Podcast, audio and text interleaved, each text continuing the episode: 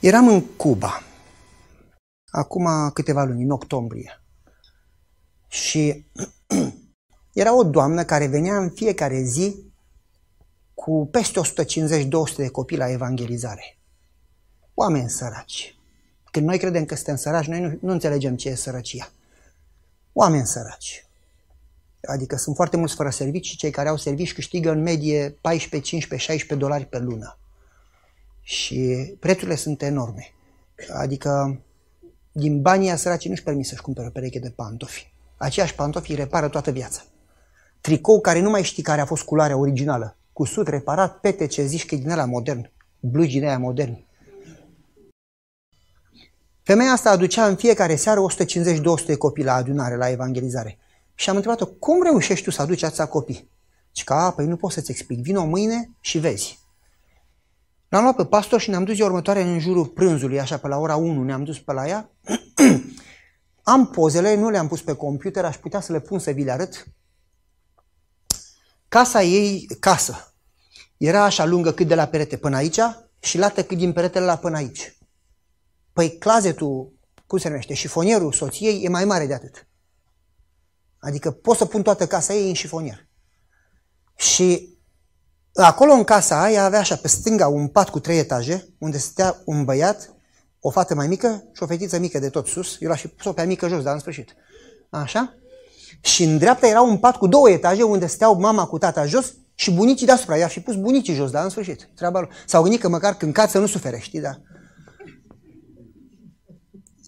Acolo unde paturile erau îngrămădite, în mijloc era un loc de nu puteai să mergi decât așa de-a doua. Și dacă ești puțin mai mare, nu puteai să mergi nici de-a doua. Și la ieșire pe stânga era un scaun cu o cutie de lemn pe care era un aragaz din ăla mic de camping. Nu știu dacă știți din ăla de lei după tine cu cortul. Și aia era bucătăria. Și baia era afară, lângă casă, era așa o curte cam cât de aici până în spate, așa cât un sfert din camera asta. Și baia era așa acolo, o gaură făcută în pământ și cu două placaje puse în stânga și în dreapta, undeva în curte. E bine că nu trebuie să tragi apă. La ora 1 am ajuns acolo și zic, de ce ai vrut să venim la tine după prânz? Ce așteaptă. Am stat noi, am vorbit puțin cu ea și dintr-o dată încep să vină copii. 10, 20, 30, 40, cred că au venit vreo 250 de copii. Parcă erau sardine în conservă, n-aveau loc să miște în curtea aia. I-a pus pe toți să stea jos, au stat toți jos și pe aceea strigă la bărbatul și bărbatul vine cu oala de orez. Și ce înainte să vă dau de mâncare, mâna sus, cei care au hârtia. Îmi zic, mă, ce? Traducea pastorul din spaniolă, cei care au hârtia. Ce hârtie? Și o întreb pe ea și că așteaptă. Ridică ea mâna toți, se duc la fiecare, care cum avea hârtia, îi punea un polonic de orez într-o farfurioară de lemn. Un polonic de orez, următorul, un polonic de orez, următorul, un polonic de orez. Și am zis, care hârtie? Că uite care e treaba. Ieri când ne-am întâlnit, i-am învățat despre Daniel în groapa cu lei și o cântare, vezi cum treci ca Daniel. Așa zice la noi, la ei altfel, dar tot aceeași cântare. Ca să fiu sigur că spun și părinților despre Dumnezeu, le-am spus așa.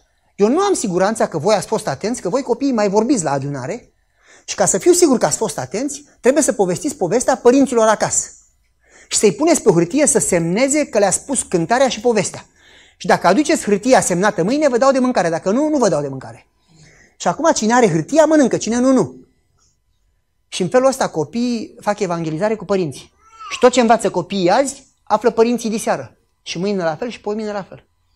După ce au arătat hârtia fiecare, a luat hârtiile semnate și le-a spus povestea următoare acum. După ce au mâncat, le-a spus povestea cu, știu eu, nici nu mai mi-amintesc cu ce. Și zic, deci tu hrănești 200 de copii în fiecare zi. Și că păi tot blocul ăsta de oameni n-are nimeni în servici decât eu. Și ce dacă Dumnezeu m-a binecuvântat, m-am gândit să ajut și eu pe alții. Și m-am gândit, man, îți dai seama ce salariu are dacă da de mâncare la 200 și ceva de copii. Și zic, domnul te-a binecuvântat, ți-a dat servici bun, ce lucrezi, ești la primărie, ești la... Și că, nu, de unde, zice, sunt infirmieră la spital. Și zic, da, și de unde ai tu bani să cumperi mâncare pentru toți? Și nu pot să cumpăr decât orez, că celelalte sunt scumpe. Deci eu câștig numai 16 dolari pe lună. Și salariul cel mai bun, așa e 20 dolari, un salariu prost e 10 dolari, dar zice, părinții sora n-au niciun salariu. 16 dolari pe lună și zic, și tu împarți mâncarea la toți. Și a făcut așa un zâmbet din ăla mare în care s-a deschis gura până la urechi ca la mapeț, așa o gură mare Și ce m-a binecuvântat Domnul că pot să le dau din $16 la toți, dar nu pot decât orez. Și era fericit. Și am întrebat-o, cu ce pot să te ajut? Și că, cu nimic, sunt binecuvântată. M-am simțit vinovat că am 4 frigidere și toate 4 sunt pline și din când în când trebuie să arunc din ce se învechește.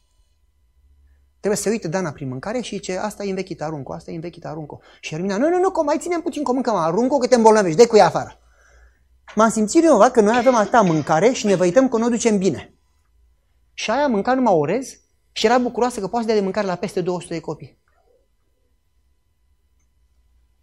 Vreau să vă întreb, cum te pregătești pentru a doua venire? Ce așteptăm că vine, suntem adventiști, adventiști înseamnă așteptători. Așteptăm revenirea Domnului. Mai așteptăm revenirea.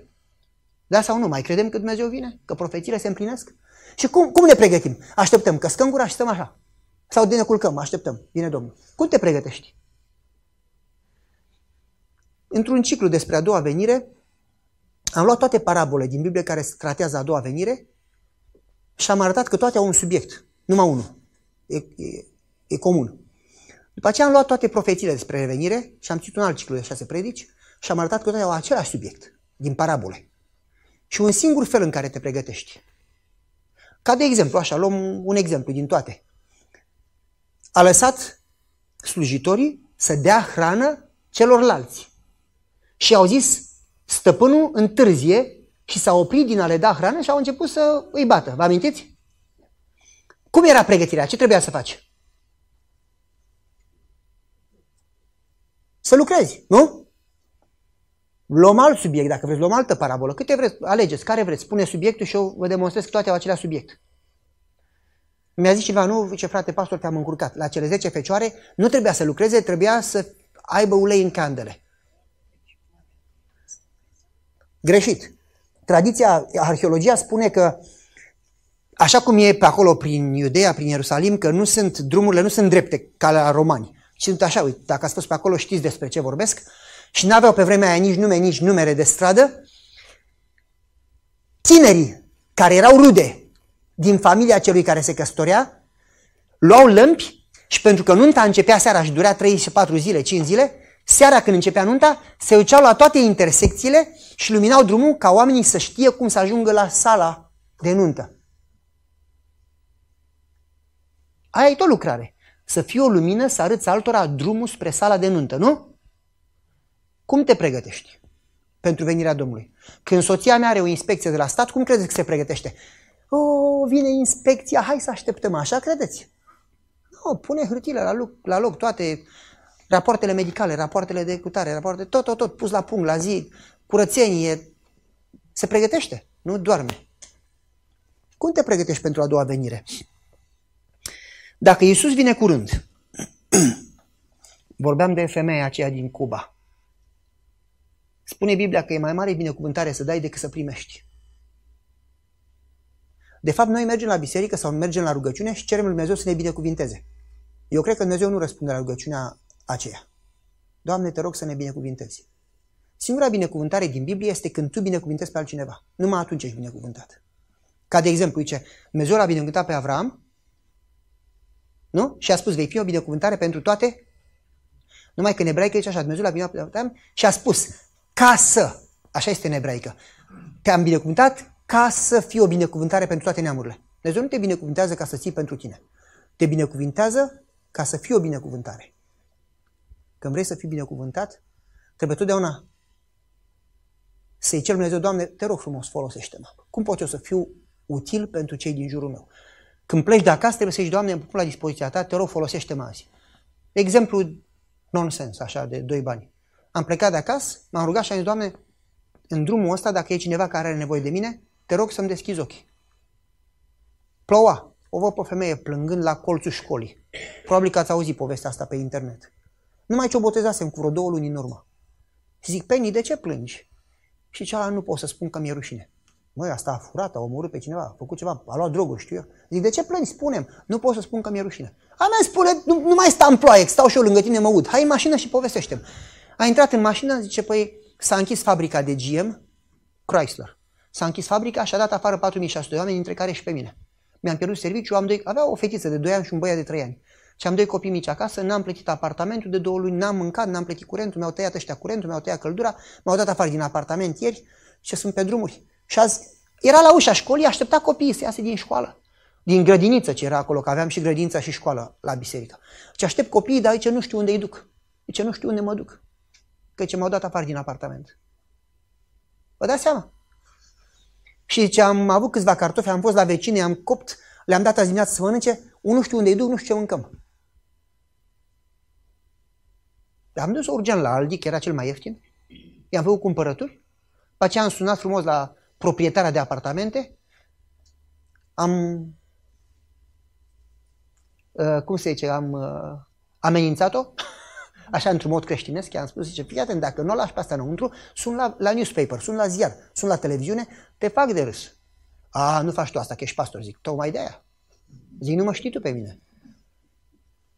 Până la urmă a lăsat-o înapoi. Am plătit eu jumate de apartament pe o lună, a plătit, ea a iertat jumătatea cealaltă și pe aceea am vorbit cu biserica, au plătit curent, au plătit restul bilurilor și pe aceea am spus, îți găsesc serviciu. Într-o lună, luna viitoare nu te mai ajutăm, luna viitoare îmi spui tu că ai ajutat pe altcineva. Și a găsit serviciu femeia. Cum te pregătești pentru Domnul? Dimineața, altă dimineață, m-am rugat și am zis, Doamne, te rog, deschide-mi ochii să ajut pe cineva. Nu mi-a deschis ochii pe nimeni, nu ploua nimeni, nu plângea nimeni pe stradă.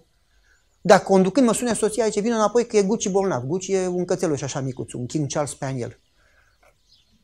Vină înapoi că e Guci bolnav, are vomită cu sânge. Oleu! Am întors mașina, zic, am comitet, mă așteaptă ea, lasă-i în pace că poate să țină comitetul și fără tine.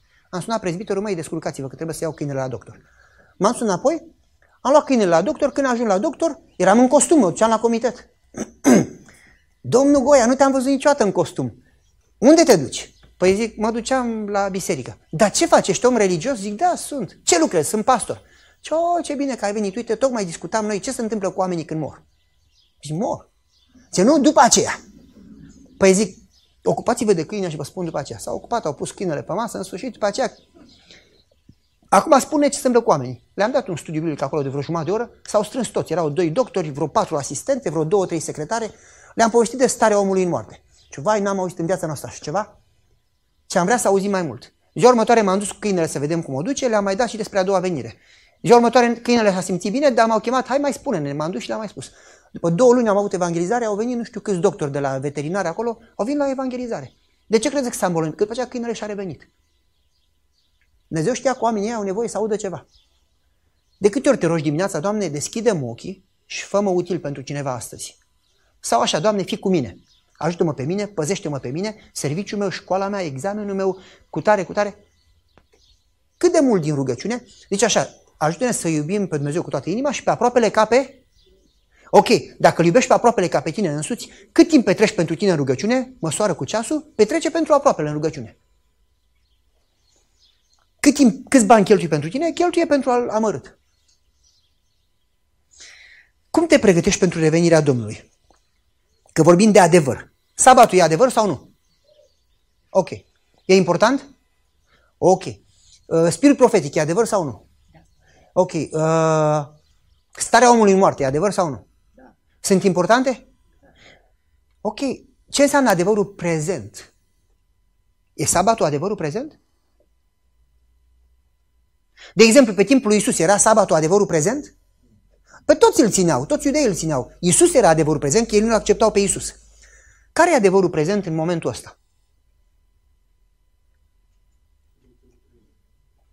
Vine Domnul și biserica doarme. Așa spune în Apocalips 3, că nu știi, ești cum ești și necazul e că nu știi cum ești și crezi că ești bine. Iar Iisus spune că fecioarele ale bune erau 30 și ale celelalte dormeau, așa spune? Toate dormeau. Biserica doarme, fraților. Biserica doarme. Cum te pregătești pentru a doua venire? Și când te pregătești? Haideți să mergem puțin, că până acum n-am spus decât povești. Îi spune așa, du-te întâi la oile pierdute ale lui Israel. La oile pierdute în Matei 10. Ce e Israelul? E poporul lui Dumnezeu, biserica adventistă, nu? Sunt oi pierdute în biserica adventistă? Se pare că trebuie să ținem evangelizare cu biserica, nu cu ai din afară.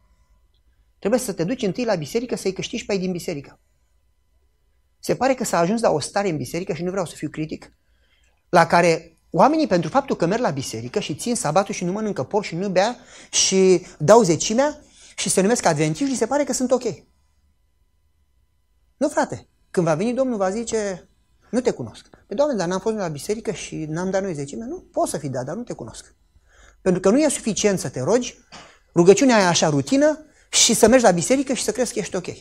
Dacă n-ai o relație strânsă cu Dumnezeu, reală, nu o formă de religie, ci o religie adevărată, care are putere, îți furi părăria singur.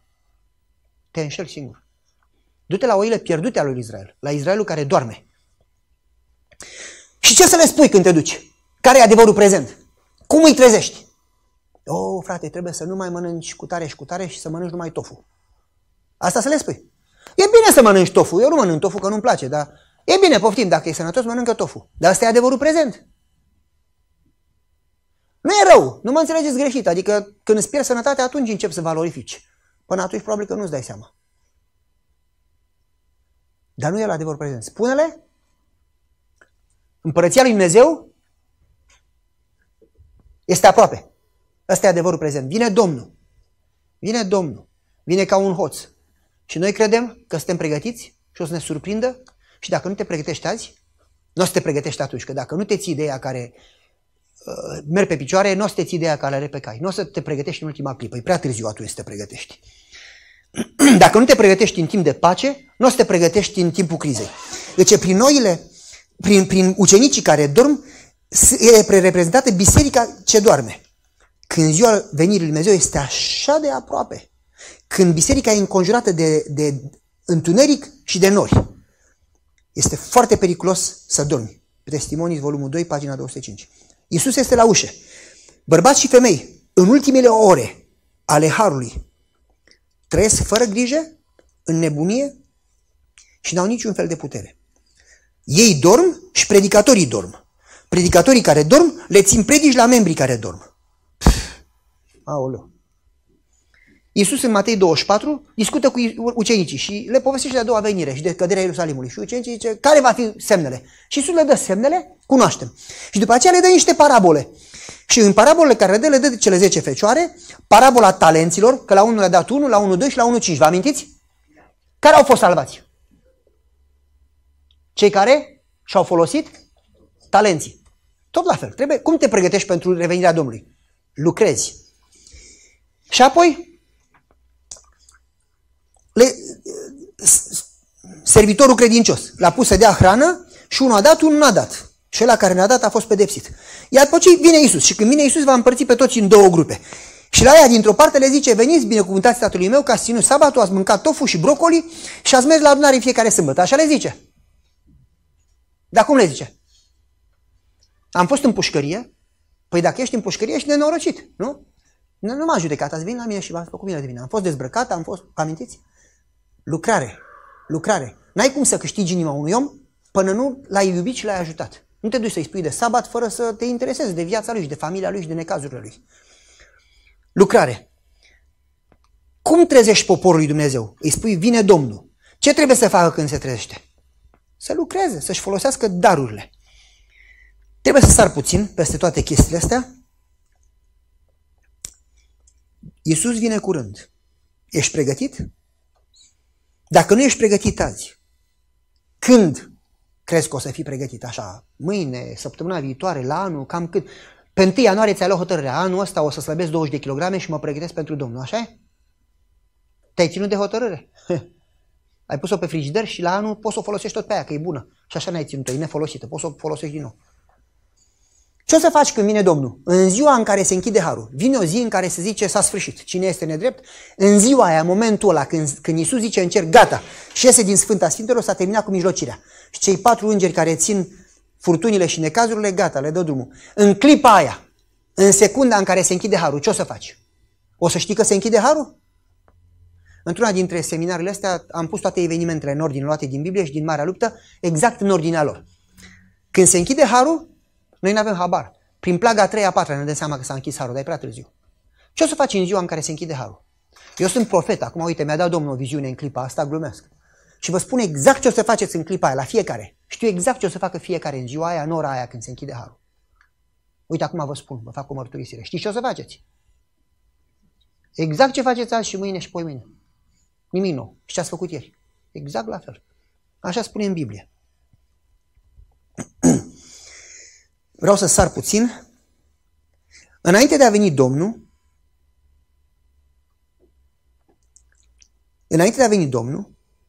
o să fie anumite evenimente. Harul o să se închidă.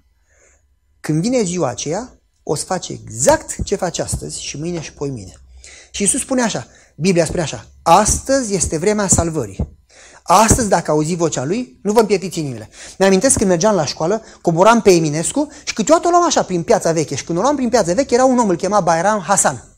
Și Bayram Hasan vindea înghețată de pistacio, de fistic. Băi, tată, e bună, nu-mi pasă că nu e sănătoasă, pot să mănânc din aia până mori, e bună de mori. Adică îmi lasă gura până numai când mă gândesc. Și vindea bragă. Și când era, avea și înghețată, avea așa o cărucior cu 3 roți și avea 3 tuburi. Vanilie, ciocolată și pistaciu, asta, fistic. Și eu totdeauna, Dana lua, mergeam la școală împreună, Dana cumpăra înghețate de vanilie, eu cumpăram înghețate de fistic. Și ăsta, Bayram Hasan, țipa cât îl ținea gura, azi cu bani, mâine fără bani. Eu, copil fraier, l-am crezut, am plătit înghețata și braga și pentru mine și pentru Dana și m-am dus la următoare și zic, bă, vreau și o înghețată pe degeaba, că azi e mâine. Ce băi, tu ești fraier? Înainte ai zis că azi e mâine, azi e azi, mâine e mâine. Zic, azi plătești, mâine e fără bani. Stați, eu m-am scălpinat în cap, are dreptate omul, azi e azi. Am plătit iar? Și mâine m-am dus hotărât să iau înghețata degeaba. Zic, băi, ai zis că mâine e fără bani, am venit, dăm înghețata. Și băi, tu n-ai venit mâine, tu ai venit azi.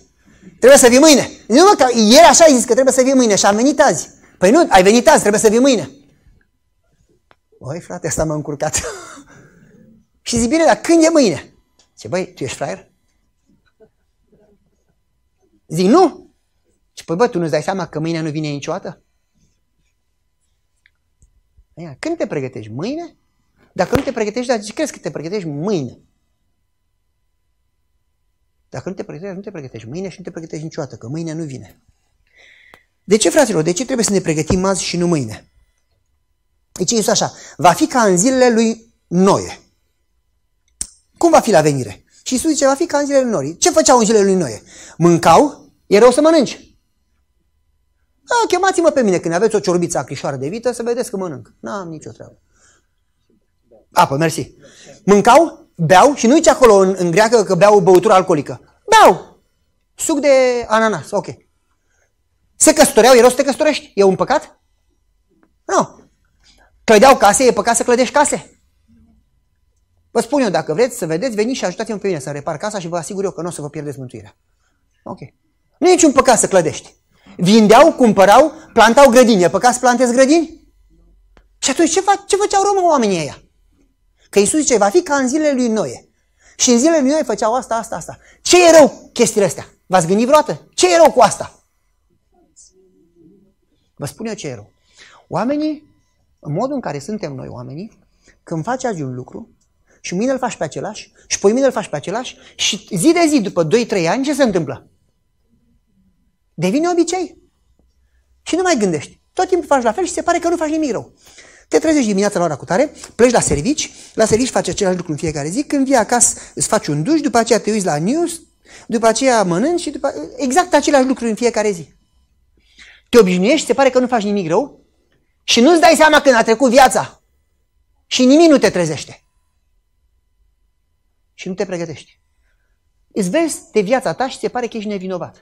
În loc să te gândești că Domnul vine curând și toate astea, dacă cu adevărat crezi în Biblie, o să ardă.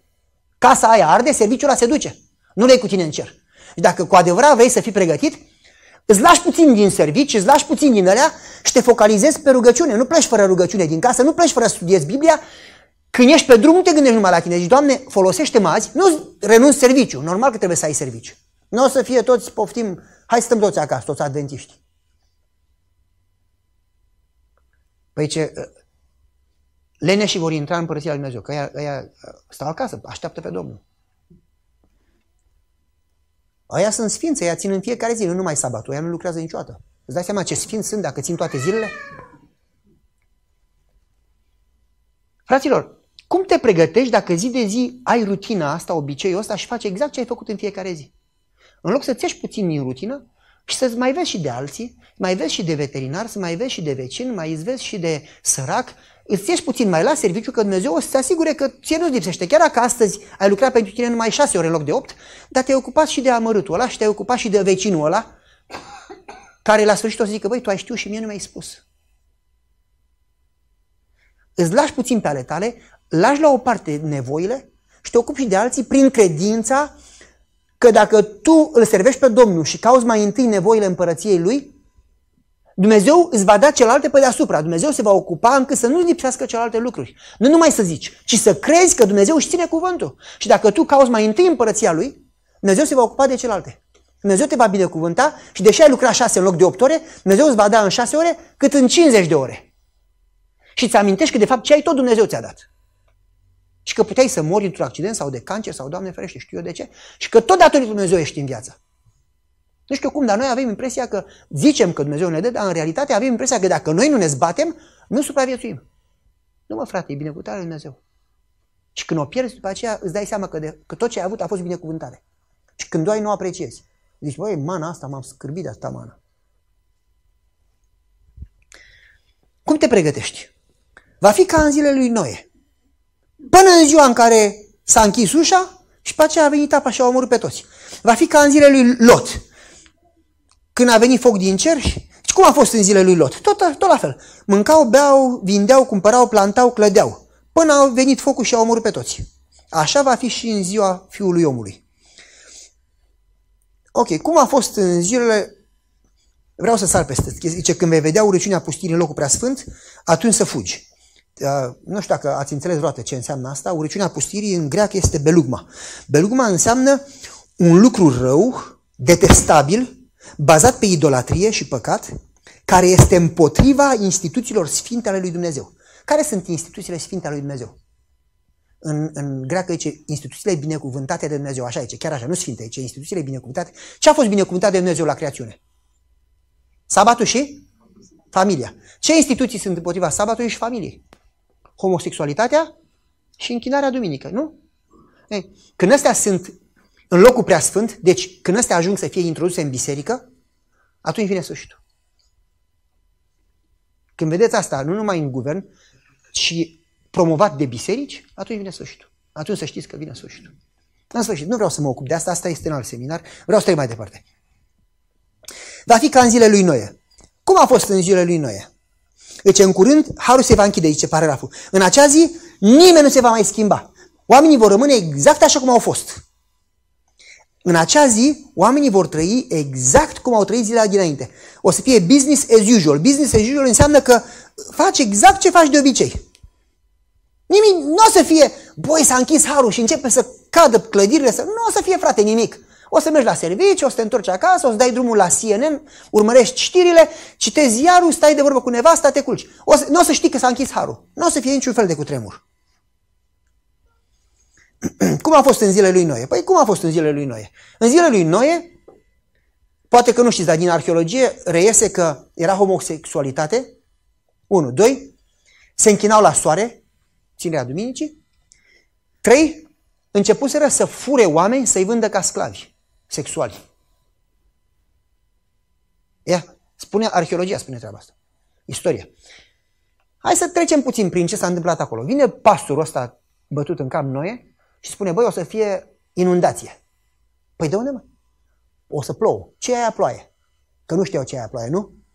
Ce e aia ploaie? Păi cade apă din cer. Băi, tu ți-ai pierdut mințile? Tu ai mâncat prea multă pizza azi noapte și n-ai dormit. Nu mai mâncam în seara târziu. În loc să se oprească, pastorul mâinile spune, băi, o să fie ploaie și o să acopere tot globul cu apă și o să murim toți. Trebuie să ne pocăim. Nu? Săracul ăsta nu-i normal la minte. Sună la conferință, conferința, mă, ar trebui să-l dăm afară, de ne-i milă de el, care are 6 copii. Sună la doctor. Doctorul îl cheamă să-i dea pastile, ăsta nimic. Zice că e normal, auzi. Predică săracul și-și cheltuie toți banii și 120 de ani muncește și clădește ceva așa ciudat. Nu? Dacă cineva în biserica ta sau între cunoscuții tăi ar face așa ceva și tu ai fi trăit pe vremea lui Noe și erai vecin, ce ai zice de el? A? A mâncat ciuperci sălbatice, săracul. Cam așa facem noi cu pregătirea.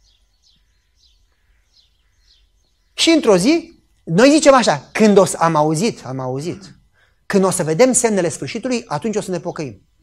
Nu, frate, Iisus spune, dacă nu se pocăiesc, că așa spune legea și prorocii, nu se pocăiesc nici dacă văd pe cineva că înviază din morți.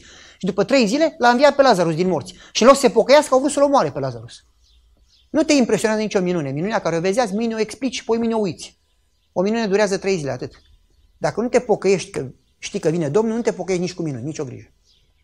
Ce s-a întâmplat? Într-o zi, Noe termină corabia și te pomenești că încep să vină 2 elefanți, 2 girafe, 2 șerpi, 2... Vă amintiți, nu? Și toată lumea se uită, băi, ce minune, n-am văzut niciodată așa. Veneau animale din pădure fără nimeni așa să le aducă. Și intră animale organizate în corabie. Te gândești că atunci toți s-au pus pe genunchi și au zis, Doamne, ce minune, hai să intrăm în corabie. Așa au făcut. Dar ce au făcut? Băi, ce minune! Hai să mergem acasă, să ne gândim, să ne rugăm. Să vedem ce aici Domnul, poate că intrăm mâine. Au făcut o rugăciune, s-au simțit bine că s-au rugat și apoi s-au culcat. Că oamenii câteodată se roagă ca să se simtă bine, știți? Sau ajută ca să se simte bine, sau se ducă la biserică să se simtă bine. Dar nu ia nicio hotărâre să se schimbe. După aceea s-a închis ușa. După ce s-a închis ușa, când a venit ploaia, toți, vrem să intrăm și noi. Cam așa a fost în zilele lui Noe. N-a mai fost nimeni, după ce s-a închis ușa, să mai poată intra. Credeți că erau toți răi? Erau criminali, erau vai de lume. Așa era? Uite ce spune paragraful. Ce nu toți oamenii din generația aia au fost idolatri și răi. Mulți au fost credincioși, închinători al lui Dumnezeu. Ce înseamnă asta, ai care se închină lui Dumnezeu? Adventiști, fratele meu. Sau din alte religii, dar oameni de treabă, da? Că nici de la noi nu sunt toți de treabă, majoritatea nu sunt săraci. Deci, mulți au fost închinători al lui Dumnezeu. Mergeau la adunare, mergeau la camp meeting, cântau în cor, erau profesori la școala de sabat, mâncau brocoli și portocale. Dar zice, mintea lor a fost torbită de refuzul zilnic. Când orbește mintea? Când zici mâine. Ai auzit o predică, te mișcă în inimă și zici, băi, trebuie să fac ceva. Trebuie să mă apuc și eu de studiu și de rugăciune. Dar acum, de luni, mă apuc de luni. Și când zici așa, mâine, ce se întâmplă? Mâine te inspiră Duhul Sfânt din nou, te mișcă și zici, trebuie neapărat să mă apuc. Și zici, mâine din nou. Și după aceea, poi mâine iar și zici, mâine din nou. După ce zici mai mult așa, îți crește pe tine piele de crocodil. Știi ce înseamnă aia? Piele de crocodil? Ai piele groasă așa, nu mai simți nimic. Nici când bagă cineva acul, nu mai simți. Devii insensibil la Duhul Sfânt. Devii insensibil la mișcarea lui Dumnezeu. Poți să auzi orice predică, poți să auzi orice studiu, nu te mai impresionează nimic. Am auzit-o pe asta. Asta nu spune nimic nou. Nu te mai devii insensibil și atunci e prea târziu. Orice ar face Duhul Sfânt, pe tine nu te mai mișcă. Și atunci spune, prea târziu cu asta. A mers prea departe. A devenit orb. E prea târziu cu asta. Când amâi, te obișnuiești și păcatul nu se mai pare păcat, din contră, îl explici. Și când te mișcă Duhul Sfânt, nu te mai pare că se mișcă, te-ai obișnuit cu mișcarea și aia, ce băi, suntem emoționali, hai să fim maturi. Și la un moment dat, ești prea departe. Au ajuns orbiți de continua refuzare a luminii. Vreau să trec peste asta. Era gata ca harul să expire pentru ei, când Noe a făcut ultimul apel. Animalele au ascultat de Dumnezeu, poporul lui nu. Auziți, măi frate? Au devenit paralizați în căile lor zilnice. Ce faci astăzi, vei face mâine și vei face în ziua în care se închide harul. Dacă nu te pregătești astăzi, nu te vei pregăti mâine. Vreau să vă întreb ceva. Așa, să presupunem că un bețivan, un nenorocit, care de-abia vorbea și de-abia mergea, așa pe 10 cărări, ca șarpele, a nimerit din greșeală în corabie. Intră și, ce aici? Și intră și el înăuntru. Și se închide ușa. Ai fost mântuit sau nu? Salvat sau nu? De ce nu? Că Iisus a zis, uite, ușa deschisă și a invitat pe cât să intre. Pe cât s-a invitat Domnul să intre? Pe toți! Toți care ar fi intrat, ar fi scăpat. Foarte mulți cu care discut îmi spun, eu nu pot, că eu nu sunt bun, am păcătuit. Și nu le intră în cap că Dumnezeu nu te salvează pentru cât de bun ești tu. Și că neprihănirea ta este o Nu zice haină murdară. În ebraică zice un preș murdar. Un preș, rag, preș. Preș de la ușă. Toate lucrurile bune care le facem noi sunt ca un preș murdar comparate cu neprihănirea lui Hristos. Dumnezeu nu te mântuiește pentru ce faci tu bine. Dumnezeu te mântuiește pentru bunătatea și harul lui. El a plătit pentru tine, nu plătești tu pentru tine. De aceea, oricine care intră e mântuit prin credință. Prin credință ca să nu se laude nimeni, așa spune Biblia. Dacă ai încrederea în Dumnezeu, în harul lui și intri, nu contează că ești un nenorocit. Dacă ai intrat și se închide ușa și tu ești înăuntru, ești înăuntru. Eu n-am zis asta. Eu am zis că în momentul în care intri, Dumnezeu are grijă de celelalte, că nu tu te schimbi. Tu n-ai puterea să te schimbi. Arătați-i și pe unul care încearcă să se schimbe și a reușit. Te schimbă Dumnezeu, are El grijă. Are El grijă, nicio grijă. Că zice cineva, îmi zice mie, și am încercat din greu să mă schimb. Și ai reușit, măi? Noroc bun. Continuă să încerci. Când eram eu mic, avea bunica un câine. Un câine alb, avea așa păr lung și avea purici. Grămadă, toată ziua se scărpina, că nu vedea se scărpina. Îl chema Leu. Și eu mă duceam și prindeam purici pe câine și după aceea aruncam în cadă și urmăream cum sar, să văd dacă reușesc să scape. Și niciunul nu scăpa. Toți care săreau numai atâta și cada era cam atât. Și mi-am amintesc mai târziu când îi spuneam tata, băi, nu reușesc să sunt nervos și nu reușesc să mă calmez. De cu cât mai rog mai tare să fiu calm, cu atât mai enervez mai tare.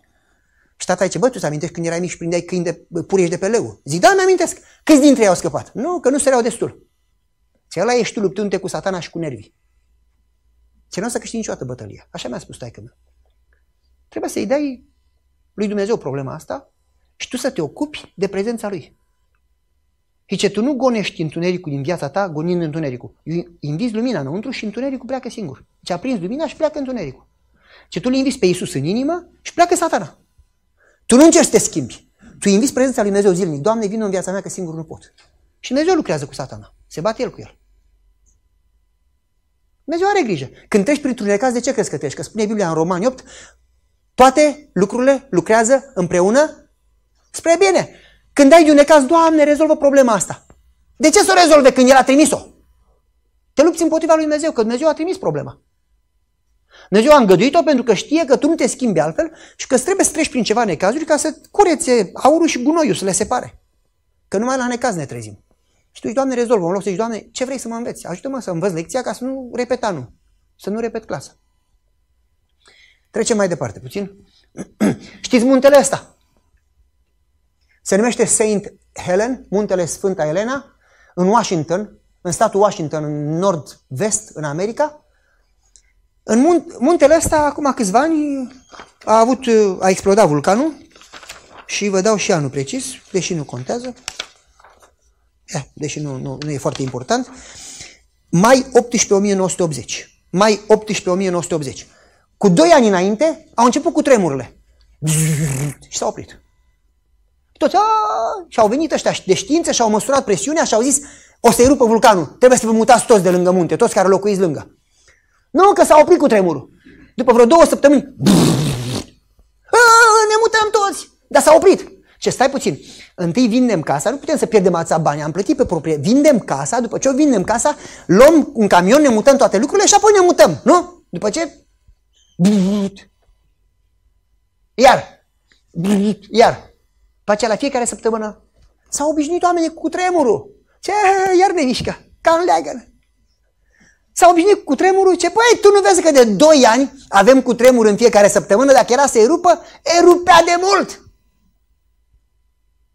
Și unii s-au mutat și unii nu s-au mutat. Că lasă-mă că, uite, muntele e departe, la 11 maile. Aia în jur de vreo 19 km.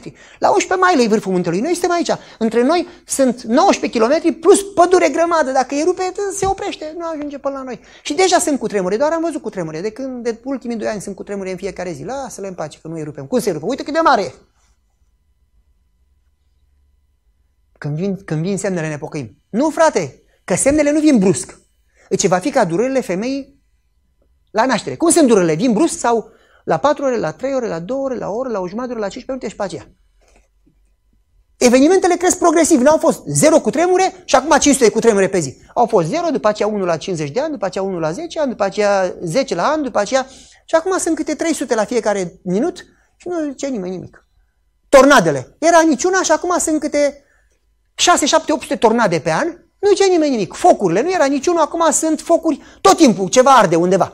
Nu zice nimeni nimic. Că n-au început brusc. a fost niciunul, după aceea mai multe și ne-am învățat cu ele. Te înveți cu tornadele, te înveți cu cataclismele, te înveți cu economia, te înveți cu necazurile, te înveți cu toate semnele și zici, dar e așa dintotdeauna, de când suntem mici sunt tornade. Te înveți cu evenimentele și nu te impresionează. Te înveți cu minunile, te înveți cu semnele, nu te impresionează. Semnele nu te schimbă. S-au învățat cu cutremurul și n-au vrut să plece. În momentul în care a explodat muntele, ia uite-l. Au încercat să fugă atunci. Ce credeți că au reușit? Uite aici muntele înainte și după. Uite cum arată jos, la baza muntelui. Sunt 50 de metri, în jur de 150 la 180 de feet, grosime de cenușă și lavă.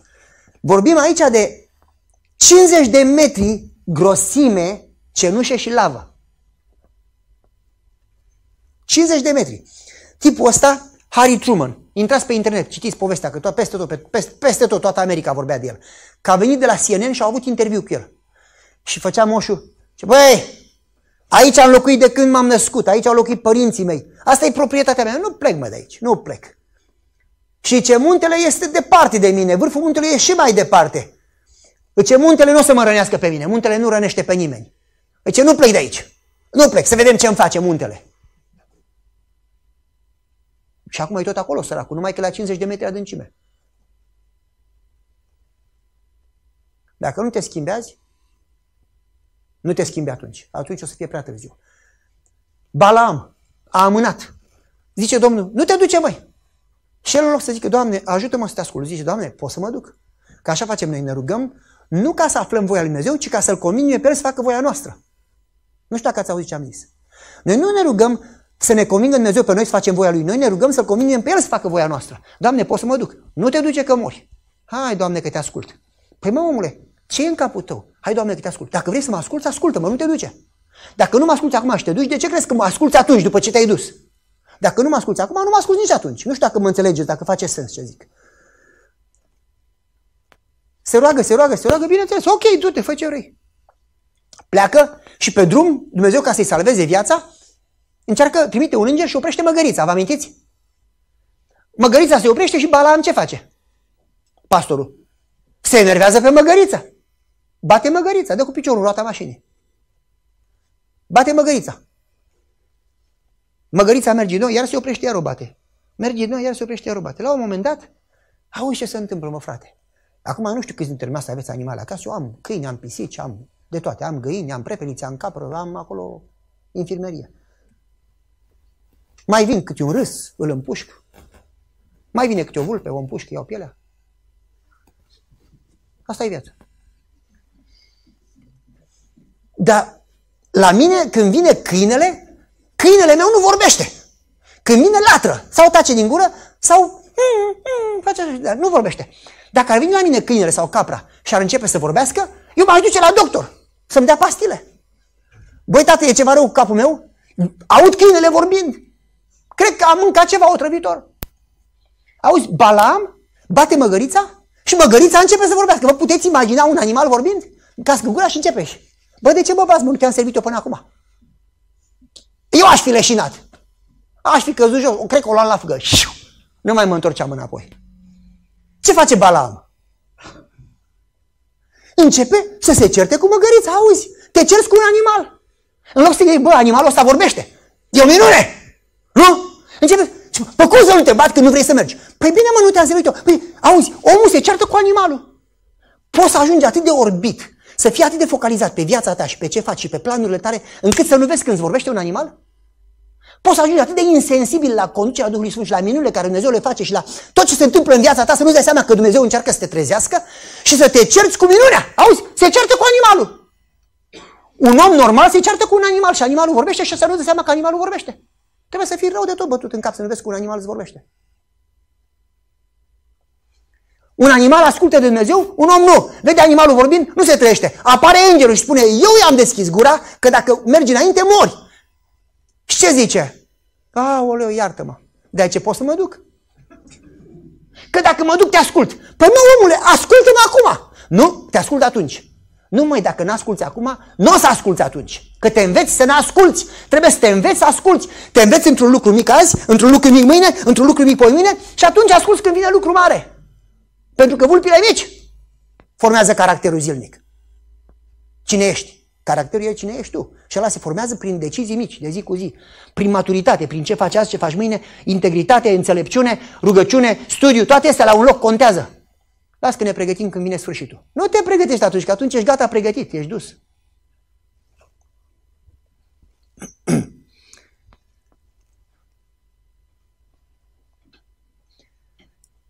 Cine amână ajunge orbit, îi se întărește inima, cu ce și-au întărit inimile. Deci azi dacă auzi vocea lui, nu vă împietiți inimile. Când amâi, se împietrește inima. Și-a împietrit inima și indiferent de minune, nu te mai schimbi. Este periculos să amâi. Este periculos să amâi. Cum a fost în ziua lui Noe, lui Lot? Cum a fost în zilele lui Lot? În zile, vreau să trec puțin peste, să sar puțin, că explic acolo cum e judecata de cercetare și toate astea. Cum a fost în zilele lui Lot? Vin îngerii și îi spun trebuie să ieși, să pleci, pentru că o să distrugem orașul, da? Vin oamenii și zic, băi, scoate afară pe oamenii ăia să ne culcăm cu ei. Și îngerii fac o minune și îi lovesc pe toți cât ori fost, 50, 100, 200, 300 de oameni, îi lovesc pe toți cu orbire. Îți dai seama ce minune, toți care sunt aici dintr-o dată să orbească. Și ce zic oamenii? Aoleu, e o minune, trebuie să ne pocăim, că Domnul ne-a lovit cu orbire. Așa zic, și hai să găsim ușa pe pipăită. Să fii atât de orbit de planurile care le ai, să nu-ți dai seama de ce se întâmplă cu tine. Un om care nu stă zi de zi să se întrebe, băi, ce se întâmplă în viața mea? De ce se întâmplă? De ce a îngăduit Dumnezeu la control? De ce a îngăduit Dumnezeu chestia asta? Un om care nu se întreabă azi, nu o să se întrebe nici mâine. Ești atât de focalizat pe nevoile tale și pe planurile tale, că ești orb la ce se întâmplă împrejur. În sfârșit, îi orbește pe ăia până la urmă pleacă și zice, ieși, ia-ți familia și pleacă. Și tata Lot zice așa lui mama Lot. Ce băi, ce facem, plecăm? Și mama Lot zice, băi, numai ce ne-am cumpărat cămilă nouă, are GPS, are senzori în bară, e deșteaptă cămila, are cruise control, are... Nu pot să las cămila și să plec, e în garaj. Am casa frumoasă, nu pot să las tot și să plec. Am copii aceia, du-te și vorbește copiii, vezi ce zic, copiii sunt credincioși, copiii merg la adunare, ajută la adunare, tineri, nu sunt ca noi așa bătrâni, nu mai merge mintea, du-te vorbește copii. Se duce tata Lot la fiesa. Și fiesa zice, băi tată, tu ai mâncat multă seara. Ți-am spus să nu mai mănânci seara. Cum să distrugă Domnul orașul? Domnul e bun și uite la orașul ăsta cât de mare, cât de frumos e. Cum să distrugă Domnul orașul? Stai liniștit. Se duce la fiița cealaltă. Ce? Aia mai bună, mai credincioasă, mai înțeleaptă. Tată, uite ce facem. O să ne rugăm și mâine îți dăm răspunsul. Așa facem noi de multe ori. Când Dumnezeu spune, fă ceva, o să mă rog. Păi când Domnul ți-a spus să faci, ce trebuie să te rogi? Să-L întrebi pe El ce să faci? Păi deja ți-a spus El ce să faci. Dar noi, ca să dăm impresia că suntem sfinți, folosim lucruri sfinte ca să scuzăm ce vrem noi. Domnul a zis să pleci. O să mă rog. Face sens? Ce, tati, ne rugăm și mâine îți dăm răspunsul. Soțul e la serviciu, nu poate. Când vine mâine vorbesc cu el și îți dăm telefon. Se duce înapoi la mama Lot și zice, mă, mama Lot, ăștia nu vor. Păi eu nu plec fără copii, măi. Du-te tu dacă vrei, eu nu plec fără copii. Eu sunt mamă bună, eu așa m-a învățat Domnul, să am grijă de copii. Domnul în mila lui îi ia de mână și scoate afară cu forța. Domnul e dispus, atât de mult ne iubește, că până la urmă i-a luat de mână și i-a scos afară ca să-i salveze. Noroc cu Dumnezeu, că dacă nu, ar fi vai de noi. Zice așa, intru într-un subiect care e puțin diferit, numai pentru o secundă și apoi mă întorc înapoi la pregătire. Lot ar fi putut să-și salveze familia dacă nu-și făcea casa în mijlocul orașului păcătos. Zice, Avram și Enoch și-au făcut casa în afara orașului și Dumnezeu i-a protejat de influența orașului. De atât de multe texte în Biblie de aici, ieșiți din mijlocul lor. Și noi credem că se referă la ieșit din lume. Dar majoritatea din ele se referă la a nu locui în mijlocul lor. Atâtea paragrafe din Spiritul Profetic am strâns, să zic eu așa, vreo 8 pagini de paragrafe, sunt peste 50 de paragrafe, le am. Am pus câteva, o să le pun pe ecran aici. unde spune, mi-a fost arătat în viziune clar că așa cum ucenicii au trebuit să fugă din Ierusalim când a fost înconjurat de oști, la fel în timpul sfârșitului, când vedem că economia asta și cu tare și cu tare și evenimentele și guvernele și homosexualitatea și toate chestiile se agită, să ne vindem casele din orașele mari, să ne mutăm în afara orașului și zice, chiar dacă lucrăm în oraș, dar să nu locuim acolo, pentru că cei care locuiesc acolo vor fi expuși la persecuții. Și ce să avem o grădină și să avem casă la țară. Pentru binele nostru. Și cei care nu fac asta, singuri se expun la greutăți. Cine se mută? Că e confortabil în oraș, că ești la două ore de servici. Cine se gândește, băi, hai mă, vine Domnul, hai dacă sunt credincioși, ascult de sfatul inspirat, hai să-mi iau casă la țară, să nu stau în oraș. Păi da, frate, dar trebuie să conduc zilnic. Mai bine decât să mori. Te rogi, dacă n-ai bani. Atâta timp cât Dumnezeu îmi dă putere să vorbesc poporului, o să continui să cer părinților să plece din orașe și să-și ia case la țară. Cei credincioși care trăiesc în orașe, curând va trebui să se mute la țară, ca să-și ferească copiii de ruină. Trecem mai departe, sunt multe paragrafe. Într-unul ele spune că cei care se roagă și cer înțelepciune, Dumnezeu le va da ocazia să știe când să-și vindă casa și unde să-și cumpere și nu vor când se vine vremea să nu mai poți să cumperi și să vinzi, o să aibă o grădină și o să se descurce. Cum făcea mama? Făcea conserve, zacuscă, cine mai știe să facă? Zacusca e bună, tată, poți să mănânci până mori, e bună de mori. Faci zacuscă, faci murături, nu? Ai grădina ta? Eu culegeam din grădină asta toamnă, în fiecare zi 4 lăzi de roșii, dar noi nu puteam să mâncăm decât 15 roșii. Și restul mă duceam la vecini. Le ziceam pe degeaba, ține-mă că am prea multe roșii, se strică, ține și tu. Am făcut și bulion, am făcut și de toate și tot mi-a rămas. N-am știut să mă am bulionul. Vine toamna următoare și eu încă n-am terminat bulionul de anul trecut. M-am dus la toți vecinii, le-am dat bulion. De la găini, am avut 100 de găini, mi-am mâncat vulpea vreo 32, nu mai am atâtea, dar în sfârșit. În fiecare zi luam câte 50-60 de ouă. Păi mă duceam la adunare cu 400-500 de ouă, le ziceam, nu ia-ți mă degeaba fiecare. Mă duceam la vecini, la fiecare dădeam câte 12 ouă, la fiecare câte un carton de 12, și tu, toți vecinii. Păi mă iubesc vecinii, de nu e adevărat. Când vine persecuția aia noastră, ia niciunul de mine. Că de la cine mănâncă ouă și roșii? Nu? Dar dacă ai grădină la țară și ai conserve și ești prieten cu vecinii, bă, care ești mai izolat puțin. Dacă ești în oraș, ce te faci, frate? Când nu mai poți să vii și să cumperi, când e criza economică, o cădere totală, băncile închise, ce faci? Haideți să încheiem, că timpul a trecut și mie mi-e foame. Noi ne focalizăm prea mult pe cei aici și cei acum. Și amânăm pregătirea pentru venirea Domnului și refuzăm să ne gândim pentru atunci, să ne pregătim. Și în felul ăsta ne împietrim inimile și devenim insenzitivi la chemarea lui Dumnezeu și devenim orbi. După aceea va fi prea târziu să ne schimbăm. Vreau să termin, o să sar peste toate astea. Am sărit la sfârșit. Dacă Dumnezeu, gândiți-vă că ne întrebăm noi că, bine, dacă îmi vin, că o să fie două faze. Prima fază, ne mutăm la țară și a doua fază, când se dă decretul de moarte, fugim la munți. Dar timpul ăla o să fie foarte scurt. Nu știu dacă, nu vreau acum să intru, că n-am timp. Dacă știți bine, vă uitați în Apocalips, vă dau capitolele, capitolul 10, vă dau exact și versetul, unde zice că toate plăgile au venit în, că spune în Biblie, în cât? În Apocalips. Într-o zi. Cât e o zi în profeție? Deci cât durează o zi în profeție? E un an. Deci plăgile durează un an. Și vă dau mai multe versete, nu numai unul. Sunt 3 versete care spun treaba asta. Și după aceea spune, când se dă decretul de moarte, ce spune? Că dacă Dumnezeu n-ar scurta ceasul acela, toți ar pieri. Dar în greacă e ce va dura un ceas, că dacă ar dura mai mult, toți ar pieri. Ce înseamnă un ceas? 15 zile. Cât va dura de când se dă decretul duminical până vine Domnul? Eu nu vreau să-i dau, acum ăla e alt subiect. Dar când vine vremea să duci la țară, ăla un an cât va fi, că trebuie să te duci înainte, nu te mai duci atunci, prea târziu, te descurci cu conserve. Dacă vine vremea să fugi la munte, nu mai ai nevoie să te descurci prea mult, că mai sunt 2 săptămâni și gata. Ideea este că dacă nu te pregătești, dacă nu studiezi și dacă nu te pregătești acum, nu o să ai timp să te pregătești atunci. Și pregătirea nu e că venim la adunare. Mulți o să zică, Doamne, dar n-am făcut noi asta și asta și asta. Trebuie să ai o relație reală cu Dumnezeu, reală. O relație matură, prin care nu te minți, prin care te rogi, studiezi, îl cauți pe Dumnezeu, Doamne, eu nu pot să schimb, te rog, ajută-mă Tu. Și crezi că Dumnezeu în înțelepciune lucrează cu tine. Vreau să închei.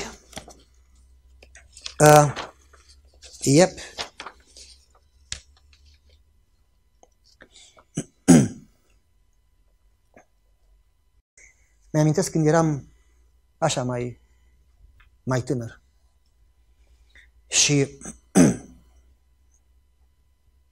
mi-amintesc, mergeam la munte, mergeam la mare cu tinerii, toate astea, era viață bună, nu prea mult stres. Mi-amintesc că discutam cu tata și de multe ori trăiam într-un apartament în Chiselef, acolo în Severin, și era așa, camera mică unde eram copii, camera mare, cică, unde erau părinții și apoi bucătăria. Și eu le-am cam cu foame, eu cam mănânc mult și nu mă îngraș niciodată, pot să mănânc până cad. Pot să mănânc de 10 ori pe zi și tot mi-e foame. Eu știu că nu-i drept, dar nu-mi pasă, fiecare cu viața lui, adică asta e metabolismul meu, n-am ce să o fac. Așa e ce soția, băi, viața e nedreaptă. Și deal with it. Și mă duceam să mănânc. În timpul nopții, așa, pe la 2 noapte, eu mă duceam la bucătărie și mai luam ceva de mâncare. Mi-era foame, ce să fac, nu puteam să dorm de foame. Și când mă duceam, tata se ruga. Și atunci zis, bă, Goia, că așa vorbeam că el, bă, Goia, dar tu când dorme? Și că, bă, printre rugăciuni. Zic, bă, dar de ce te rugea ta? N-ai nevoie. Zic că, bă, pentru tine, mă. Zic, păi n-am nevoie, zic că vezi de aia. Zic, mă, dar ce trebuie să te rogi atâta? Și mi-amintesc, nu o să uit niciodată când mi-a spus așa. Zic, băi, dacă n-ai o relație cu Dumnezeu acum, când vin greutățile, nu o să reziști, o să cazi. Și nu o să poți atunci să ai o relație cu Dumnezeu, atunci o să cazi. Și dacă vrei să fii adevărat adventist, așa mi-a zis, nu o să uit niciodată. Tu trebuie să începi de acum să-L cauți pe Dumnezeu. Și în rest El va lucra, nu trebuie să faci tu griji cum te va salva, aia e treaba Lui. El lucrarea care a început-o în tine o va termina, e capabil. Dar tu trebuie să-L cauți. Și mi-a zis versetul ăla care nu o să-L uit niciodată, mi-a zis, dacă Îl cauți cu toată inima, Ieremia 29:13, dacă Îl cauți cu toată inima, El se va lăsa găsit. Sau spune în Iacov 5, apropiați de El și El se va apropia de voi. Și dacă Îl cauți cu toată inima, El se va lăsa găsit. Cam așa se face pregătirea, fraților. Nu stăm formele care le facem noi, ci într-o relație reală. De aici, când vine aici, nu vă cunosc. Și cuvântul acolo e genosco. Relație personală, relație intimă. Să ai o relație cu Dumnezeu.